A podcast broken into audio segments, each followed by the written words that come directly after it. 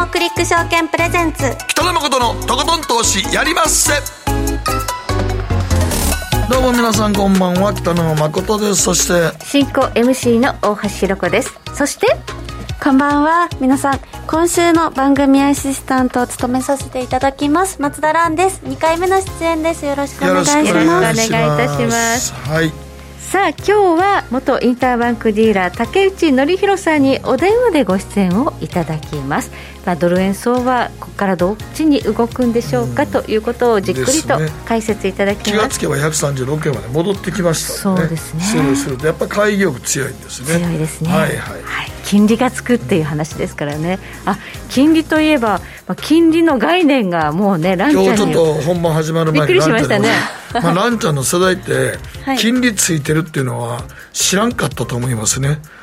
だってランちゃん年やったらもう、だからずっと金利ついてない時の方が、物心ついたら、金利なんて話してなかったと思いますよ。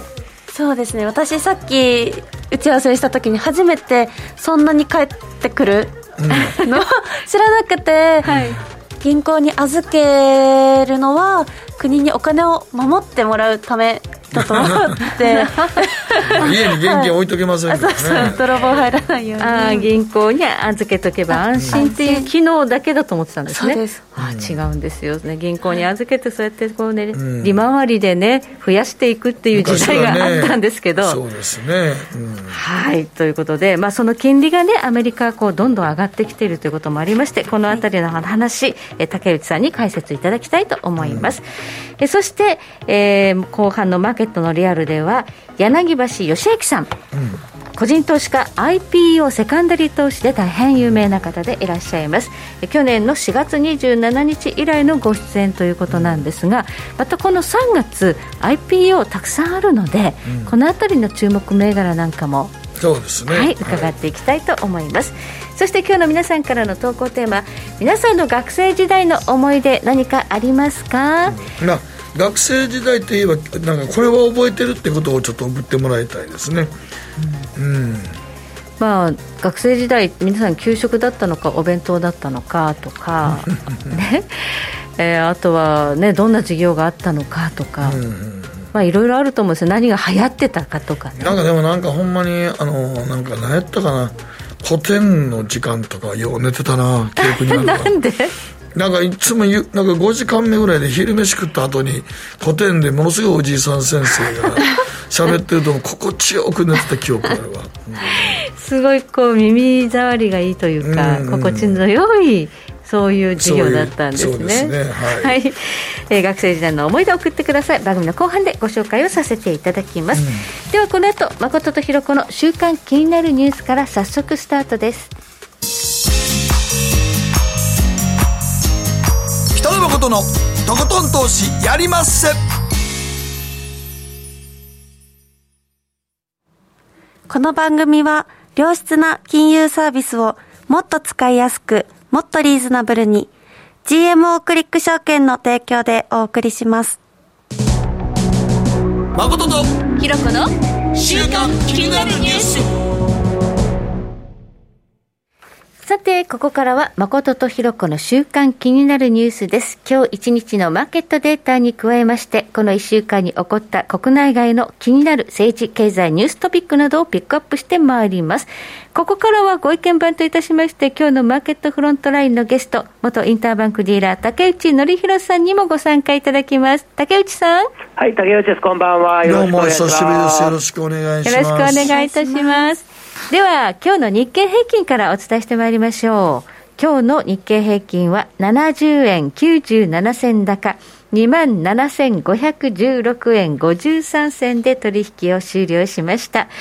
え気がつけば、いつも2万5千、えー、2万7500円、ここにこう吸い寄せられているというか、ここから動かない。動かない。日経平均の指数だけ見てると、本当に動かない。動かない。2万7500円、ちょうどその辺で止まりますよね、そうですねね竹内さんね。いや、もう本当に去年も一昨年もなんか年間レンジ4000円ぐらいで、目立った動きないですよね、うん、そうなんですね、ただ、日経平均だけを見てるとそうなんですが、うん、トピックスを見ると、結構ね、上がってトピックスちょっとずつ上がってきてます。そうなんですよね。だから今、そういう意味で言うと、バリュー株を買ってるっていう感じが多いんですよ。そうですね。なんかこう銀行とか鉄鋼とか、こう湧いてる銘柄、まあ、トピックスは含まれてますので、うん、日経平均だとまあ225の中にはちょっとこうハイテク系とかが足引っ張ったりしてる側面もあるのかな、うん、そうですね、うん、そうですね、まあ、日本株、その去年、あれだけ円安ドル高が進みましても、竹内さん、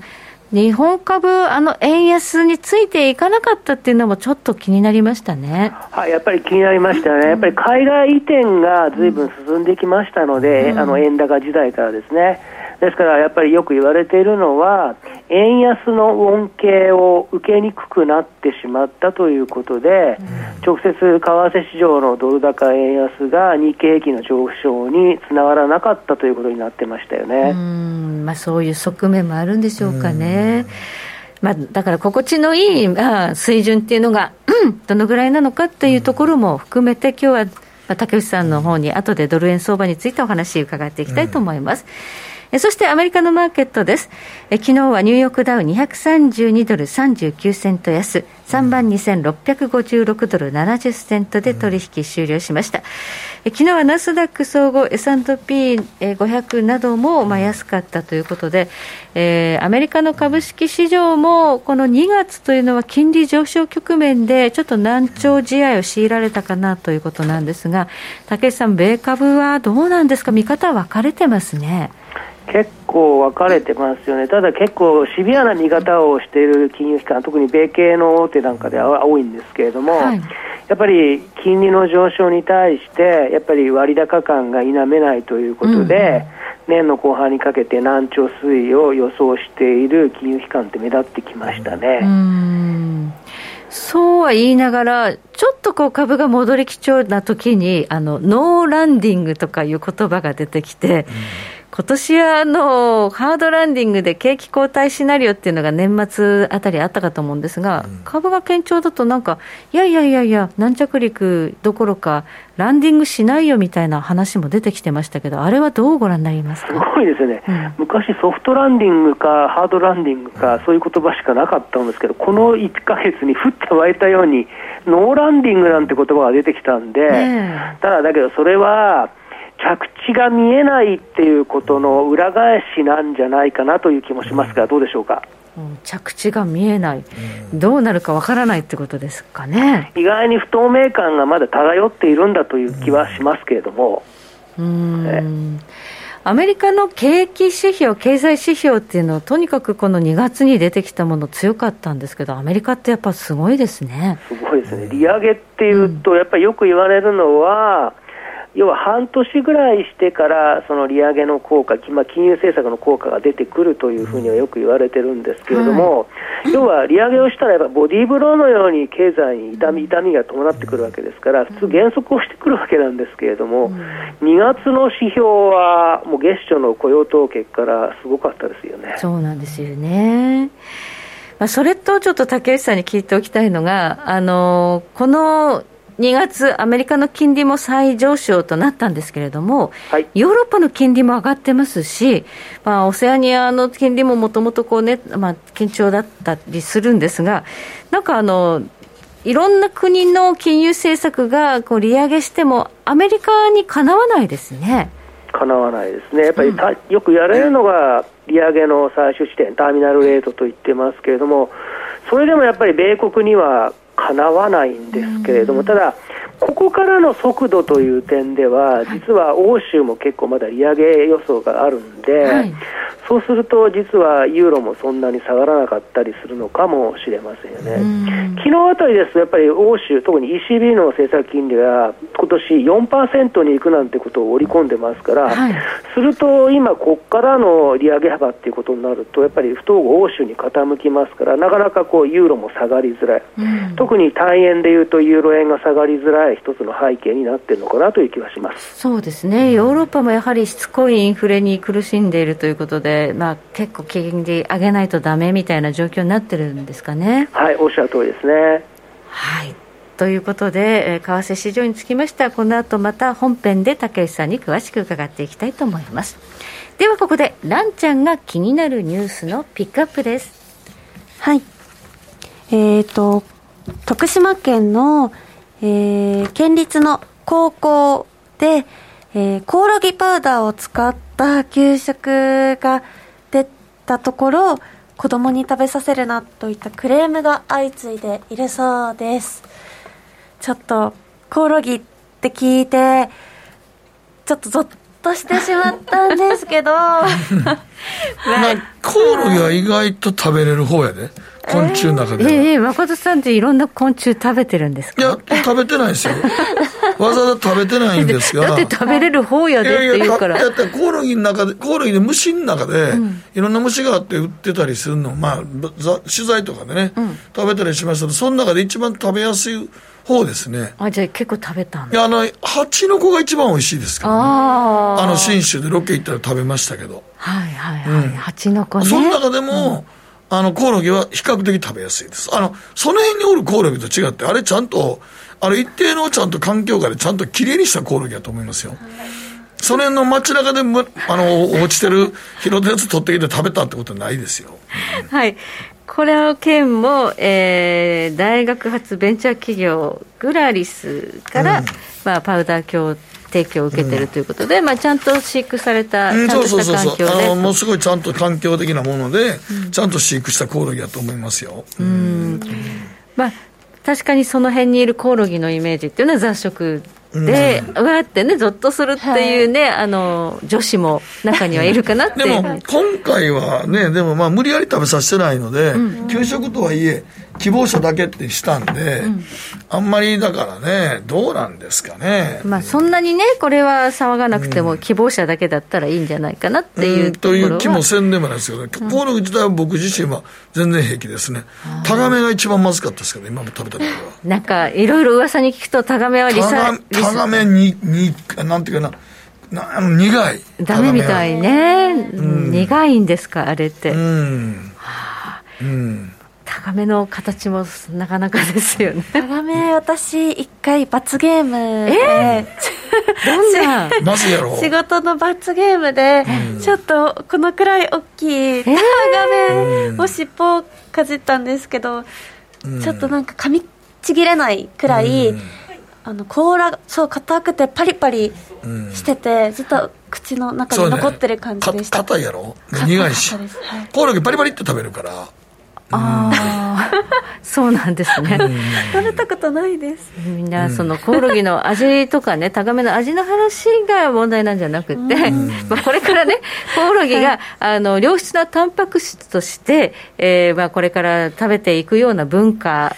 というか、うん、まあ、そういうふうにこう食料危機に備えてっていうふうに補助金が出るようになってきてると。でもそうやけど、その前に食料ロスなくした方がいいんじゃないの、うん、そうなんですよ、ね、今、牛乳本番前に言ってましたけど、うん、大橋さんがやった何？あの牛乳もそうやし、はい、あれあれ、豆腐のおからおから。おから。も年間すごい捨ててんやろ？70万トンぐらい廃棄してるらしいんですよね、うん、そうやでもあれ、おからって僕らの時食べてましたよそうですね。おから食べたことある、食べてます。はい。食べてます。食べてます、やはりいいことだよね。素朴な味で、はい、ただあんまりあれは売れないのかもしれないですね、廃棄してるってことは。そうなんやね、うん、でもあれ、おからってすごい、だから、なんか燃や、ね、燃やすのも産業廃棄物としてはすごい金かかる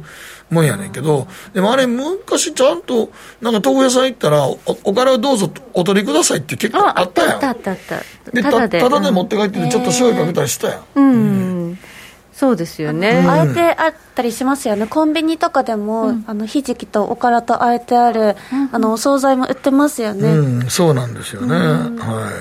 い。だからまあね、意識高い女子はおからとかで、あんまりこうね、あの、太らないようにとかっていうのはあるかもしれないそうや、だからね、そんなコオロギどの軍団かの前に、まず産業食品ロス減らそうにいったらいいんじゃないのかなという気もします。そうですね。あの、お金使うんだったら、まずそれも食べ物ですから。そうや、だからコオロギ生産のベンチャーにお金出すとか、そういう発想じゃなくて、うん、食料品ロスつまり今の賞味期限とかを捨てるやんか、ちょっと前にも。百貨店なんかでも絶対、2日か3日前にも捨てなあかんから、それやめた方がいいんじゃないの？とかね、いろいろこう立ち止まって考えることがいろいろありますよね。ねはい。はい。ということで、ここまで誠とひろ子の週刊気になるニュースでした。この後コマーシャルを挟みまして、マーケットフロントライン、竹内さんにじっくりとお話伺ってまいります。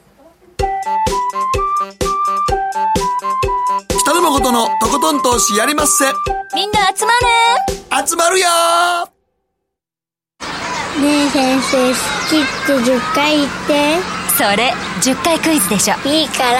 じゃあ好き好き好き好き好き好き好き好き好き好き僕も先生好き。え？もう。思わず笑みがこぼれる。株式 FX は GMO クリック証券。いらっしゃい。ご注文どうぞ。うんと大盛りラーメンにトッピングでチャーシューコーンメンマ海苔それに味玉白髪ネギで。ああバターとワカメも。全部のせい一丁。シンプルにわかりやすく。株式 FX は GMO クリック証券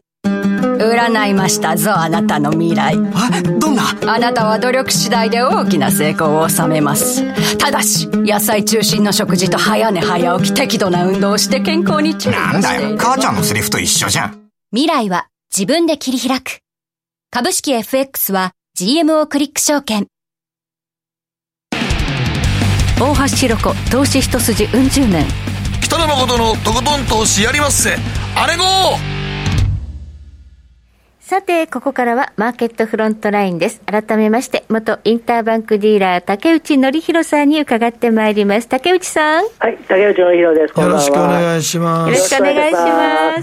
す。さあ、テーマは、ドル円続く年初来高値更新、140円達成の可能性ということで、えー、去年の10月に介入があったところから、えー、大きく下がってたんですが、そこから今、反発していると。で、竹内さん、前回この番組ご出演いただいたの、10月19日でしたね。はい、おっしゃる通りですね。ですから、この時に何をお話をさせていただいたかというと、ドル円反落の条件ということをお話をさせていただいたんですが、はい、そうしましたら、そのなんと2日後にピークを迎えて、151円の95銭が昨年来高値で、そこから大反落になったということだったんですが、すごいタイミングでしたね。そうですね。この10月19日段階では、150円手前ぐらいでしたかね。そうなんですね、うん、今の今お話をしていたときに、その時お話をしていたときには、149円台で、もう150円を伺うような展開で、いついつなんていう話で結構盛り上がっていたんですけれども、結局、すぐ150円に乗ってしまいましたよね。そうでしたね、うんで、えー、10月21日金曜日の夜中、まあ、11時台でしたかね、ニューヨーク時間に介入が入ったということで。はい、そこがあっさりとピークになってしまいましたね。はいあの151円台で、えーことえー、去年の高値打ってるんですが、あそこまでまた行く可能性ってありと思いますか？今現在からですかね、はい、いや、もうかなり厳しいと思います。はい、もう今、140円に乗るか乗らないかが多分微妙な線だと思うので、はい、それ、今、ここからその今までのですね下落を全部埋めるかというと、もうかなりそれは厳しい道のりだとは思います。はいえー、ではこれ、スライドの1枚目、えー、10月19日、ドル円反落の条件ということで、ちょっと上げていただいた条件に沿って、まあ、今どうなのかということをちょっと解説いただきたいんですが、はい、やっぱりよく考えるのはですね何が変わったかっていうのを比べていくと、はい、やっぱりその解が見えてくるんだと思います。はい、やっぱりその当時約4か月前ですけれども反落の条件というので3つ挙げましたけれども、ざっと3つまとめました。はい、でもう順番にパッといきますけれども、まずインバウンド、要は日本が開国して外国人旅行者を受け入れるかということなんですが、直近で大体6割弱ぐらいまで回復してますけれども、まだ十分じゃないですね。はいえー、この先、中国からまた入ってくるって言いますけれども、はい、ただ、これがすべて元の水準に戻ったとしても、はい、やっぱり実需の円買いっていうことになると、まだ乏しいとは思います。で、2番目に挙げましたのが、世界景気の減速、資源価格の下落、貿易赤字の縮小、この真ん中の資源価格の下落、要は原油が下がることによって、貿易赤字は縮小してくるんですけど、確かにその通りになってますけれども、ただ、思ったほど赤字ですけども、減ってないですよね。うんそうですよね、はい、でやっぱり一番大きかったのが、この3番目ですね、はい、日銀がこれからどうやって政策修正をしていくか、まあ、それが視野に入ってくるかというのと、やっぱり一番大きかったのは、米国の利上げの織り込みが一巡して、でさらに利下げを織り込んでくるかということだったんですけれども、やっぱりあの10月の介入の後です前後ですけれども、やっぱり利上げペースの減速、そしてこの先の利上げ、利下げというのがですね織り込まれて、一気にドル高円安の修正が入った、まあ、円軍があったんですよね、介入が効いたっていう方もありますけれど、やっぱりこの3番目の効果が非常に大きかったんだと思います。はいえー、チャートをご用意いただいているんですが、この赤い点線のところが介入があったラインですね。そうですね、赤い線のところが、まあ、前後2日がありましたから、まあ、僕があの前回10月した時ですか。そうです。その前後で、まあ、10月の19日あるいはその21日で介入があった、まあ、その辺ですけどやっぱり大きく下がった下がったんですよね、うん、瞬間風速で25円弱ドル円下がりましたからやっぱり大きな変化がそこには生じたっていうことですよね、うん、まあ、介入は、まあ、トリガーになったかもしれないんですが、まあ、この時からあのアメリカの CP CPI がピークアウトして、どんどんそのインフレがこう落ち着いてくるという流れの中で、金利は上がらないんじゃないかっていうようなムードが醸成されていたというのもありましたよね。はいおっしゃる通りですね、11月の10日に発表されました、10月の CPI、消費者物価指数が下振れまして、ドル円145円を決壊して6円急落しまして、うん、で結局同じような流れがずっと年初まで続いてきてやっぱり130円あっさり割れてしまったわけですからもうものすごい変化が生じたっていうことでしたよね。はい。しかし、この足元でリバウンドしている、ここをどう見るかというところが、今日のまあ焦点になってくるかと思うんですが、はい、ただ、こうしたですね、うん昨年秋からの約4か月の動きというのがちょっと一巡してきたのが2月の上旬からの米国の経済指標の結果なんですよね、はい、でやっぱり予想通りにインフレが下がらなくなってきた、うん、ある意外に米国の景気が思ったより強い、うん、昨年、空前絶後の利上げをしたにもかかわらず実はその効果があまり浸透してなくて景気の減速に近いようなんですね経済指標が少し落ち着いてこないような状態が先月明らかになってきて、うん、ちょっと金利が上昇し始めて、うん、またまた利上げがこの先加速するんじゃないかという動きが強まってきたそういう状態です。まあ、本当にその1月分のデータ、雇用市場のあの NFP の数字、びっくりしましたよね、アメリカ、あんなに強いんですか？50点、50万人超えてましたね。ね超えてましたね。超えてました、はいなんかちょっと統計上のこうああ統計上のですね少し統計方法の違いとかそういった方法あの指摘もあるみたいですからこの先要は2月この先ですね今月に入って発表される2月分が少し下振れたりするかもしれないんですけどただそういうのを差し引いても強いことは強いんだと思います。うんそうですねじゃあこれ、そのアメリカの金利だけなのかっていうと、日本側の材料、いかがでしょうか？日本側の材料なんですが、先ほどのドル円がピークアウトする条件の2番目のところで貿易赤字の縮小ということをお話をしたんですが、はい、ただ直近のデータですけれども実は日本の貿易赤字がまた急拡大をしてきまして月間で3.5兆ドルまで拡大をしてきました。5兆円。あごめんなさい。3.5兆円まで拡大してきました。はい。うんこれその原油は下がってきてるのに赤字がなかなか減っていかないのは何なんでサービスの方とかいう話も出てきてますよね。やっぱりこれ構造的な多分問題なんだと思います、うん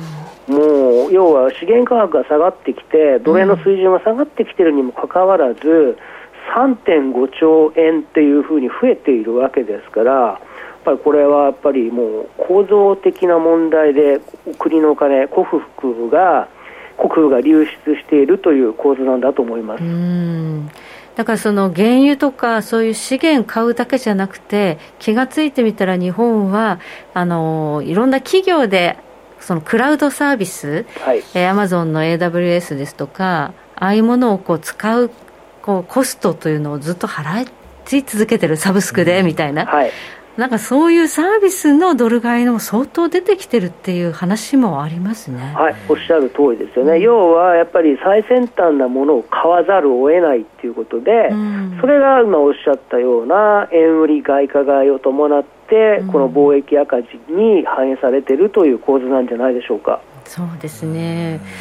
そうするとちょっとこう日本にも何かこう売るものがあって、まあね、円買いが起きるようにならないと、この赤字はちょっと縮小しないかもしれないってことですかね。はい、そうですね。よく言われるのが、要は製造業の日本回帰なんていうことが言われて、言われますよね。言われてきたんですけれども。うんもうやっぱりこれって実は年単位の問題ですから、150円になったからじゃあ来年帰ってきてねというふうにそういうふうな単純な問題では片付けられないようなステージに来てるんだと思います、まあ、今ね、半導体工場、日本各地にまあ作るという計画ありますけど、これが稼働し始めると円買いになるんですかね？一応、設備投資に関しては、やっぱり円買いにはなるんでしょうけれども、ただ、その先はどうなんですかね、ちょっとその収支構造がちょっとですね、どういったスキームを組むかがちょっとわからないので、なん、ね、とも言えないですけれども。はいじゃあこの日本の貿易収支の赤字というのが、まあ、これ、実需玉といって買い切り局ですので、反対売買が起こらないドル買い、円売り要因の一つでだからただの売買じゃなくて、実需で買わなければならない理由が竹内さん、あるわけですもんね。そういうことなんですですから、例えばそれが、もう今、136円だったとしても、明日180円であったとしても、水準に関係なく買わなきゃいけないんですよ。そうですよね。実需の買いっていうのは、そういう実際に売買してる限りは買わざるを得ないんです、ね、買わざるを得なくて、でさらにその先に買ったら、反対売買で出てこないんですよね、うん、そうですよね。利食いも損切りも出てこないわけですから、やっぱりもう実需としては、円売り外貨買い、円売りドル買いなんですよね。これがやっぱり揺るぎない円売り要因として残ってしまったということです。はいまあ、これはあのそもそものきっかけ、赤字体質になったのは、2011年の、まあ、大震災の後原子力発電がまあ一斉に止まった後恒常的な赤字国になったというのがありますが、ここが動くかどうかっていうのも大きなテーマですかね、まあ、そうですね、やっぱり震災の後に LNG、液化天然ガスを輸入しまくって、うん、結局、日本って基本的には輸出大国ですから、貿易黒字国だったのが、なんと赤字国に転じてしまって、ここまで赤字が拡大したというのは、やっぱり為替市場に大きく影響を及ぼしているんだと思います、はい、エネルギー需給、まあね、これが自給自足できるようになるかどうかっていうのも重要な一つの課題ですね。はい、おっしゃるとりですね。そして、まあ、アメリカの金利、ここが大きいと思うんですが、どういう変化があったでしょうか？はいここはですね非常に大きな変化がありまして確かに前回お話をさせていただいた10月の時からは利上げというのを縮利上げの織り込みというのを縮小しまして大きく利下げというのを織り込みました、うん、ただこの年明け以降ですけれどもとんでもない動きが起こってまして、はい、もう前回お話をさせていただいた10月の水準を超えるような大きな利上げというのを織り込みまして、はい。昨年、年末に織り込んでいたですね今年の半ば以降の利下げというのを大きく巻き戻しました。ということは、やっぱりこの先にですね結果的に利上げというのを全体的に織り込んでしまったということで、うん、もうその織り込みの図を見ていただいたら分かるんですが、はい、大きく上にシフトしてしまいました。はい。これ、こんだけね、その金利の見通しが急速に、まあ、ドル金利上昇の方に変わってるっていうことは、これ、ドル高になるのやむを得ないですよね。やむなしというところですよね。で、ね、さらにパウエル議長は前回の1月31、2月の FOMC の後にディスインフレなんていうことをして言ったものですから、あそうなのかということで、油断しましたよね、みんなね。え一気に皆がですねあそういうことなのねっていうことだったんですが、やっぱり情報発信した内容と実際に市場で出てくる経済指標に食い違いがあるので、はい、やっぱり今、市場が自分たちが間違っていたということを修正し始めて、うん、金利が情報にシフトしていって、利上げの織り込みがまた急速に回復しているのが、やっぱりドル買いの一つの背景だと思います。うん。となると、今もドル円136円台まで来ましたけど、これからまだどんどんドル高になる可能性があるって考えていいんでしょうかね。確かにおっしゃる通りで、うん、ポテンシャルとしてはドル買い円売りで良いとは思うんですけれども、はい、ただ、昨年秋までのような一つの背景にあったのは日米の金融政策の格差の拡大と、あるいは日本の貿易収支の赤字の拡大っていう一つ二つの要因があったと思うんですけれどただ、日本の政策の変更というのがこの先視野に入ってくると、やっぱり昨年の秋みたいのようなこうイケイケどんどんみたいなこう金融政策の格差の拡大を背景にしたドル買い円売りっていうのが活発化する可能性っていうのは少しはあるんですけれどもただ昨年の秋みたいなこうワクワク感というかですねドキドキ感を伴った躍動感ってもうかなりもうないんですよね。となると、まあ、金利、まあ、そうは言ってもここがピークの見通しなのかなって感じですか、これ以上上がるっていう感じでもないってことですね。ただ、かなり織り込みましたので、うんここからの、もちろんまだこの先、金利の上昇幅ってもちろんあるとは思いますけれども、はい、積極的にここからドル円を売っていって、ですねじゃあ、ここから10円、5円取れるかっていうと、そんなに簡単じゃないわけです、やっぱりもうよくご存知だと思いますけれども、スワップというのがありまして、はいはいもうドルを売ることによって高い金利のものを売ってます。が日々、自分のお金が吸い取られていくわけですよね、はい、すると、やっぱり長いこと持っていられませんから続けられないということになります。と、ドル売りっていうのはなかなか加速してこないんですよね。そうやね。やっぱりスワップ効きますよね。効いてるんですスワップがやっぱり一つの防波堤というか歯止めになってるんで、うん、なかなか続かないんですよ、うん、そう。だから、うん、こんだけね日本はゼロもうほとんどマイナスでアメリカとこんだけ金利差ついて売ってるっていうのは120何万円までいったけど僕はあの時不思議でしょうがなかったんですけど売ってる人おんのかなと思って。やっぱり続かないんですよね。続かないやろ。もうすぐ買い物さらざるを得ないということになってやっぱ短期決戦狙うと勝負を決しないですよねっていうことですよねやっぱりね、えーはい、そうするとちょっとこうまとめていただけますでしょうか？はいするとやっぱり売って売るというオペレーションが持ち込まれる可能性はもちろんあるんですけど、続かないんですよね。うん、続かない。はい。するとやっぱり、依然まだ金利の上昇とか、まだこの経済指標の上振れ、もちろん今日 ISM、ISM 製造業景気指数の発表、1時間後ぐらいにありますけれども、はい、やっぱ底入れの予想予想されてますから、やっぱりまだドル買いのこの流れというのが完全についえたわけではないわけです。ま、続くと、はい、えー、ですからやっぱりもう年初来安値から10円近く上昇してるんで、ここから上昇幅がどっちに動くかっていうと、やっぱりどうしても上方向なんですよね、はい、ですからすると、やっぱりまだ足元で下値は硬いかなというイメージで、やっぱり方向としてみれば140円、うんはい、ただ乗っかるかどうかは、これは微妙なところですけれども、うん、方向としてはそっちの方だと思います。はい、そしてやっぱり一つ変数になってくるのは、この先の日銀の政策変更の行方でしょうね。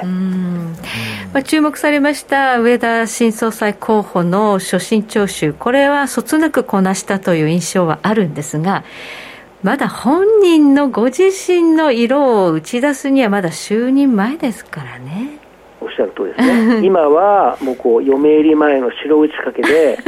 もういろんな色にこれから染まってくるんだと思いますけれども、さすがにあのステージでですね持論を展開するよりも、ですね、はい、国会を無難に通過するというのが、一つの安全運転ですから、うん、もちろん持論は展開しませんで控えさせていただきますという文言がありましたけれども、はい、うん、安全安全運転だったと思います。はい、でで竹内さん的には何かこう大きなピボットがあると思いますか？転換。日銀ですか？はい。もちろんあると思います。あると思う。あると思います。もうやっぱりまず副作用っていう言葉がもう前提になってきてるんでもう副作用を修正していくっていうのはやっぱり上田新総裁に掲げられた一つのミッションであることでありますし、やっぱそうしたものは就任早期にやることが、やっぱり彼の色を日銀に植え付けていく一つのですね、一番最初のステージだと思ってるので、やっぱり今年、はい、2023年は注目は日銀ということになると思います。その時のドル円相場。はどうなるか、はい、これはやっぱりその規模と時期によるとは思いますけれども、やっぱり政策の変更、ピボットっていうのは、その初期の時の起爆力、あるいは爆発力っていうのは大きいわけですから、はい、やっぱり例えば YCC、イールドカーブコントロールを全般したとか、まあ、かなり先になると思いますけれども、マイナス金利の撤廃とかっていうのは、おそらく5円級のドル円の下落を伴うんじゃない、5円以上の下落を伴うんじゃないかとは思ってます。はいわかりました。ここまで竹内則弘さんに伺いました。どうもありがとうございました。ありがとうございました。ありがとうございました誠のとことん投資やりまっせ。みんな集まれ。行かしていただきます。GMO クリック証券の CFD では日本225や米国30など世界各国の主要な株価指数原油や金などの商品、レバレッジ ETF、リート ETF、外国株など、世界中の金融資産を買いからも売りからも手数料無料で手軽に取引することができます。今まで気になっていた世界中のあの指数、あの銘柄、あの商品に投資ができます。パソコンからスマートフォンまで高性能なトレードツールも魅力。CFD も GMO クリック証券。GMO クリック証券株式会社は、関東財務局長、金賞第77号の金融商品取引業者です。当社取扱いの金融商品のお取引にあたっては、価格変動等の理由により、投資元本を超える損失が発生することがあります。お取引をする際は、当社のホームページや契約締結前交付書面にて手数料などの諸経費及びリスクについて十分ご確認ください。北野誠のとことん投資やりまっせ。もう寝る暇ないわ。なのに肌ツヤツヤ、ツヤツヤ、ツヤツヤ。マーケットのリアルということで、個人投資家柳橋義明さんにスタジオにお越しいただきました。こんばんは。よろしくお願いします。よろしくお願いします。約1年ぶりの登場ということで。ご無沙汰してます。ご無沙汰してでも柳橋さんはまあ基本的には IPO とセカンダリー割と中心にやってありますよね。そうですね。あの IPO と、まあ、イベント投資がメインで、長年投資してますので、うん、はい。まあ、あの去年も基本的には IPO とイベント投資中心にやってました、うん、なるほどね。どうなんですかね？あの IPO っていうのは上場は当然申し込むんですよね、株そうですね、はい、あの去年も IPO91 銘柄ありましたけども、うん、おかげさまで29銘柄えー、すごい。取れまして。そんなに取れるもんですか。すごいですね。じゃあまめに申し込んで。あそうですね。あのまあいろいろと手を変え品を変えで申し込んでまして。すごいですね。はい。でその29銘柄パフォーマンスいかがでしたか？そうですね。あの去年の1月、2月はあのアメリカの金融引き締めとかロシア・ウクライナ戦争などがあって地合いがかなり悪かったんで、はい、IPO も結構延期した銘柄あったんですけども、はい、3月以降は IPO マーケットもある程度こう回復してきたので、はい、基本的に3月以降はもう順調に IPO も取れましたしセカンダリーも銘柄かなり絞り込んで投資したので。うんあのパフォーマンス的には良かったです。で、はい、であのまあ今年も去年の1月2月は IPO もあのちょちょっとパフォーマンス落ちたんですけども、今年は去年の12月の IPO が引き続き物色されている流れだったので、1月に上場したテクノロジーズが3.6倍でしたし、はい、あのプライムストラテジーも結果良かったので、はい、あのまあ、3月も結構 IPO 出ますけども、はい、あのまあ、いろいろと物色できるんじゃないかなと思ってます。昔はねあのなんか何年か前はほんまに IPO さえ権利さえ取ればめちゃくちゃ儲かるでっていう世界があったんですけど最近はちょっとそこまでもいってないですね。そうですね。あの近年あの DX や AI っていう銘柄、うん、そうなんよね、はい、なんか実態があんのかないのかよくわからないね、であの、まあ、去年の IPO で大きく傾向が変わったのが、はいあの特に業績のいい銘柄が上場のした後も買われてるので、まあ、例えば去年でしたらソシオネクストや大英環境っていう、あの旧東証一部ですね、今プライムに上場した銘柄はあの IPO で考えると東証一部上場って人気あまりないんですけども、ね、ただ、えー、プライム上場した2銘柄は初値がついてからも値上がりしたので、うん、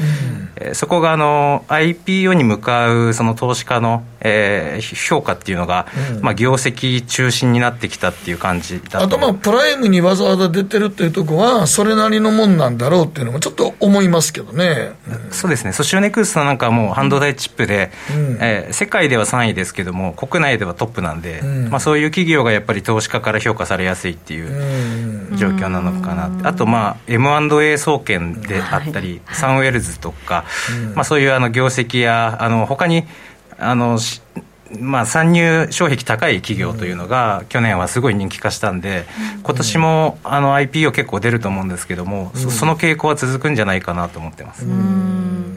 注目のテーマだからっていうことで、やみくもにこう飛びついてもだめで、はい、ちゃんと業績見ていかなきゃいけないということですね。そうですね。あの売上高や経常利益が、どうしてもあの10億円売上高がいかないであったり、経常利益がもう数千万とか1億円とかっていう小型の銘柄は、初値は高くなりやすいんですけども、その後買いが続かない傾向もあったりするので、あのそのあたりは去年はかなり重視しました。あなるほど、まあ、これあの、IPO 銘柄って情報少ないケースが多いじゃないですか、まあ、ほとんど情報がない。はいこれ、どういうふうにこう調べられるんでしょうか？えー、まずあの目論見書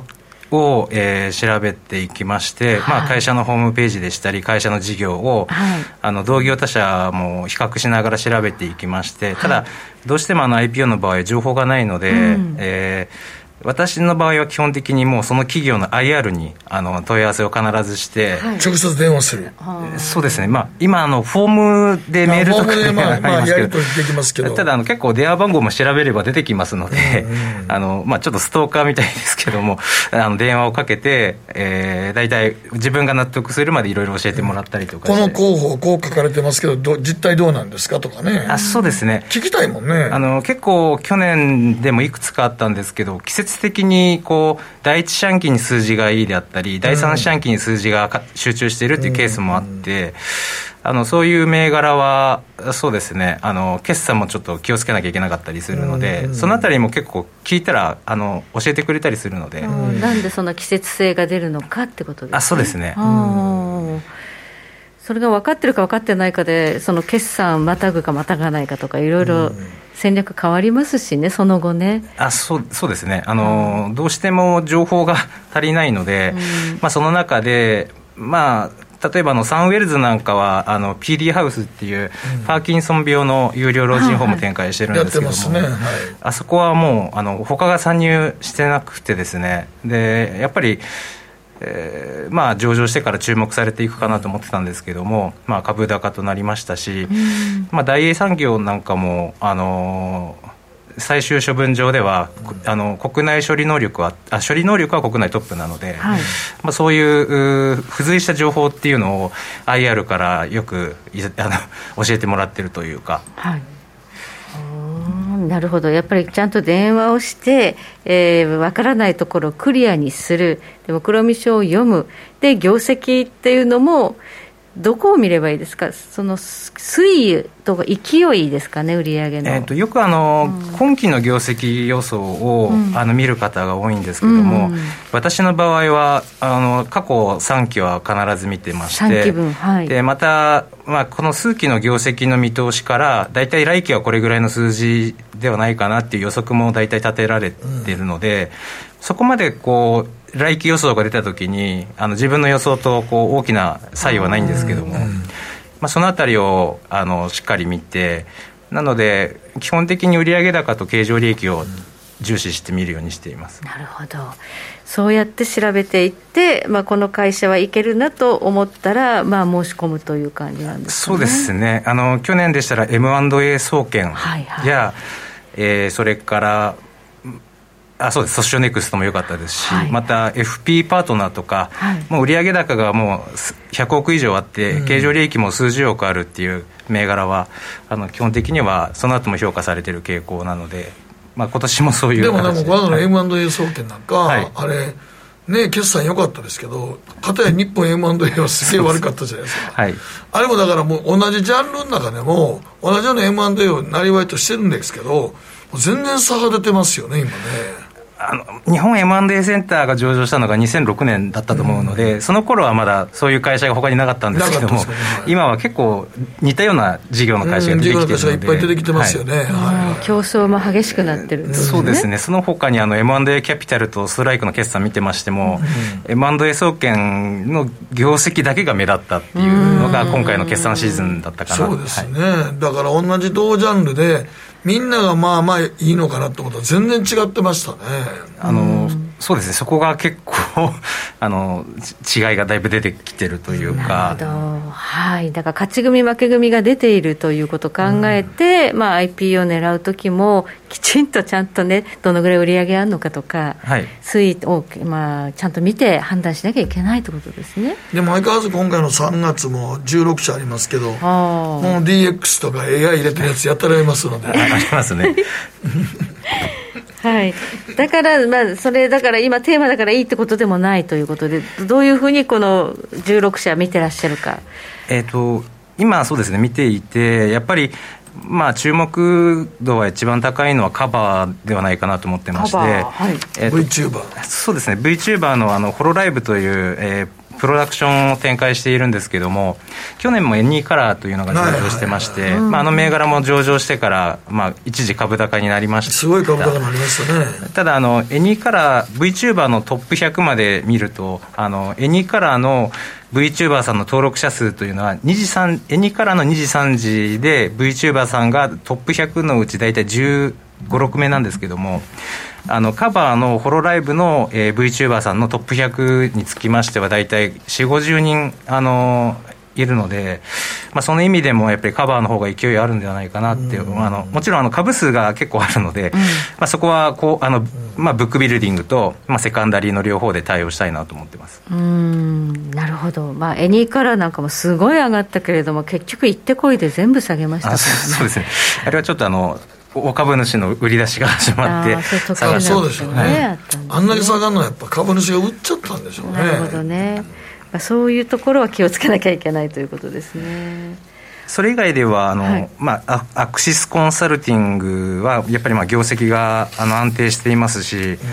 個人的にはハルメクホールディングスもあのこの会社は50歳以上の女性の方を対象にしていて、はい、あの、ハルメクっていう月刊誌を、あの、定期購読で、あの、購入してもらってる会社なんですが、あの、グロースでちょっと吸収額40億台って大きいんですけども、うん、あの、まあ、業績は堅調に伸びてるので、まあ、この会社なんかも、初値はそんなに高くならないかもしれないですけど、はい、まあ、上場後に評価されていくんではないかなと思ってます。なるほど。まあ、こんなのあるんですね。知らなかった。だから SBI ネット銀行、住信、なんかこんなのも出てくるんですね、あそうですね、あの去年、住信 SBI は東証一部上場予定だったんですけども、はい、上場延期になってしまいまして、はい、まあ、今回、改めて再上場なんですけども、はい、まあ、あの今回、上場がプライムではなくてスタンダードでしたので、本当だ。あの、まあ今日まあ、たまたま住信 SBI の会社の方に問い合わせをして、まあ、どうして今回スタンダードを選んだのか聞いたんですけども、はい、まあ、単純にあの売り出し株数が減った関係で流通株式株式比率があのプライムの35%未満になったということでまあ、プライムあのスタンダードを選んだっていう話でした。はいまあ、もしこれがプライムであれあれば、うん、あの今度、上場の翌月にトピックスに採用されるっていうイベントも発生したので、はい、まあ、プライムが良かったなとは思うんですけども、はい、それでも今、銀行株注目されてますので、はい、まあ、住信も上場後、注目できるんじゃないかなと思ってます、まあ、ネット専業銀行ということですけどね。はい。まあ、こうやって見ると、いろいろ銘柄ありますね、人材系なんかもありますね。そうですね。あのアクシスコンサルもそうですし、うん、あとアレントは建設業界の DX コンサルなんですけども、はい、あの以前上場したスパイダープラスっていう会社がこれも DX えー、建設業界向けの DX 支援ですけども、うん、まだ赤字体質なんで、うん、ちょっとこの辺りは初値はいいと思うんですけどその後どうなのかなっていう見方をしてます、ちょっと赤字だとね気になりますよね。そうですね。そうですね。いつプラスになるんだろうっていうことですよね。例えば先ほどあの去年あのうまくいった銘柄で、えー、ソシオネクスト挙げていただきましたけれどもこれなんかものすごいその IPO 銘柄にしては珍しいこうずっと上がってまだ上がってるっていう感じ。あそうですね。あの上場した時の第一四半期の進捗がすごい良かった点がありまして、はい、で結局あの先日の決算発表で通期予想の情報修正ですね。それから期末配当が160円あるというところとか、まあ、業績がしっかり成長している点が、まあ、機関投資家もそうですしあの評価されやすいのかなっていうところで、はい、どうなんですか？前ねあのここでそそういう上がってきた上がってくるじゃないですか。しばらく長期保有はほとんどしてないですか今、えー、前こう、はい、広告工業という海底ケーブル、はい、あそこなんかもすごい僕も買いまし買って持ってますけどもう最近動かないですからね。あそうですねあの途中でやっぱりまあ売却しちゃうケースも結構あるんですけども、あのこの銘柄はもうその事業の中ではオンリーワンかなって思えるような会社は、うん、広告工業なんかそうですもんね。そうですね、うんだからこの、ね、どこまで持つのか、IPO っていうのはどっかで、まあ、あの短期的に手仕舞うべきなのか、うん、でもソシオネクストなんか持ってればよかったし、うん、ここも見極め難しいですね。そうですね、ソシオネクストは私も8000円台で売却しちゃいましたので、あまあ、今日みたく9800円まで値上がりするとはちょっと思ってなかったんですけども。はいあの基本的には IPO に向かう資金は短期資金ですので、まあ、回転しながら、去年の12月の IPO がまさにそうだったんですけども、はい、上場時、モノアイテクノロジーなんかは株価、そんなにパッとしなかったんですけども、1月に入ってから、フーディソンやモノアイテクノロジー、サンクゼールなんかは買われてきましたんで、まあ、そういう形で回転していきながらこう売買もしつつ中長期で持てそうなところは、まあ、なんとかこう握力を上げて持つみたいな形で、まあ、そそのためにはやっぱり自分が納得して持てなきゃいけないので、まあ、業績もそうですし事業内容はしっかりとあの精査して銘柄を選んでいくっていうやり方をとってなるほど。あとはまあ決算できっちり伸びていくかですねそうですね、ね、あの成長できていくかどうかっていうことですね。情報修正を出しても結局第4第3四半期で情報修正を出しても第4四半期がそこまで伸びないっていう評価になると、うんうん、この前フーディソンがそうだったんですけど、はい、情報修正出したのにその日から株価1000円近く下がったんでまあそういうケースもあったり。難しいですよね、はい、はい今日なんかねだからあの BMT とかすごいストップなんかしてるんですけどあそうですね。あれも、ね、もうそんな上場してそんな経ってないですよね、そうですね。12月の最後の方だったんで。そうです、そうですそうです。うん、それが急に、まあ、チャット GDP と関連するって言って動き出してますけどただ会社の候補を見ててもどんな会社なんかさっぱりわからないですけどね。そうですね。あのまあ、業績でそこまでこう評価はできないとなっても、今あの、まあ、チャット GPT だったらこの前ノートも、あの関連で物色されましたけども、まあ、そういうプラスアルファする材料が出てくるとまた資金が集中するっていうのがこの IPO マーケットですから、だから IPO でもガッガッといってざーっと下がってくるやつと、はい、また盛り返してるやつあるじゃないですか。あれの見極めはどうしてるんですか？どうしてもあの軽量のグロースだと資金調達がもう10億円未満でしたり、時価総額が4 5 0億の小粒の案件は初値がその2倍3倍って高くなるんですけども、それ以上の評価っていうのはそこの時点でもできなくなるので、あのであればそのまあ、M&A 総研やソシオネクストなんかはもう業績でもう裏付けが,、裏付けがあったと、あったので、まあ、持っていられたっていうところですね、うん、なるほど。やっぱりその初値が高くつきすぎる銘柄っていうのは危ないってことですよね、まあ、たまにあのマイクロファー価格みたく赤字ですけどリリースをどんどん出して株高になるっていうものもあるんです そうそう。だから今回も3月なんかでもねあの出てる銘柄の中でもやっぱりバイオでなんかねがんを治すっていうのも出てきてますからね。そうですねこういうのもどうなんでしょうね。本当にね、うん、はいということで、えーまあ、3月はとにかく IPO 多いです。16社あるということで、はい、まあ、このね IPO とかセカンダリやる方にとってはとても楽しい1か月になりそうですよね。そうですね。もう今もう毎日日夜いろいろ調べてまして あとはもう上場を待つのをちょっと楽しみにしている形で。はいですね。はい、はい、えー、ここまで、えー、投げ橋義明さんにお話伺いました。どうもありがとうございました誠のとことん投資やりまっせ。みんな集まる集まるよすると川上から、どんぶらこ、どんぶらこ。どんぶらこって何？桃が流れてくる音だよ。じゃあかぼちゃは？こ、天ぷらこ、天ぷらこかな鳥は？唐揚げこ、唐揚げこ。パパおやすみ。置いてかないで。頑張るあなたを応援します。GMO クリック証券。エミさん。どうしたの？僕、最近考えてしまうんです。毎晩月を見上げるたびに、僕の将来はどうなってしまうんだろうって、同時に思うんです。この虚しい気持ちに寄り添ってくれる女性がいたら、好きですってよくない？シンプルにわかりやすく。GMO クリック証券。君は周りが見えてないまた怒られちゃったよあ部長の前歯にノリ大学生のノリはもう通用したいぞ！はい。ノリをどうにかしないとまずいですよね。部長歯にノリついてますよ。もっと楽しくもっと自由に GMO クリック証券。さてここからは皆さんからいただいた投稿を紹介していきます。今日のテーマ学生時代の思い出はい、太郎ラモさん。私の学生時代はバイト三昧でした新聞勧誘、家庭教師、ヤフー BB のモデムグレッズ配り、懐かしいな。世論調査員などたくさんやりました。割の良いバイトしてるともっと割の良いバイト情報は持ってさが集まるので、時給がどんどん上がっていって楽しかったです。2001年から4年の大学時代はマックのハンバーガーが65円。吉野家の牛丼が250円でしたから。安かったね。学生でも割のええバイトしてお金貯めて旅行したら安い株買ったりしてました。ですねはい、はい、はい、ラジオネームポケットラジオさんです。大学の夏休みは2ヶ月ありましたので1ヶ月はバイト残りの1ヶ月は北海道などへ旅行に行っていました。いつも貧乏旅行でしたが一人旅だったり友達だったりめちゃめちゃ楽しかったですね。とのことです。旅行の思い出ということですね続いて大阪府焼きそば焼きうどんお好みお好み焼きイコール鉄板焼きさんです。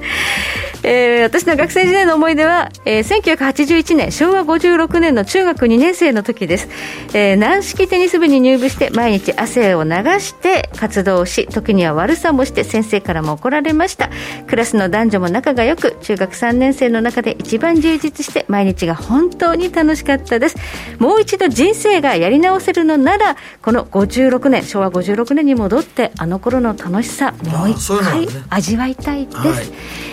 ということで時計の針は23時27分回っています。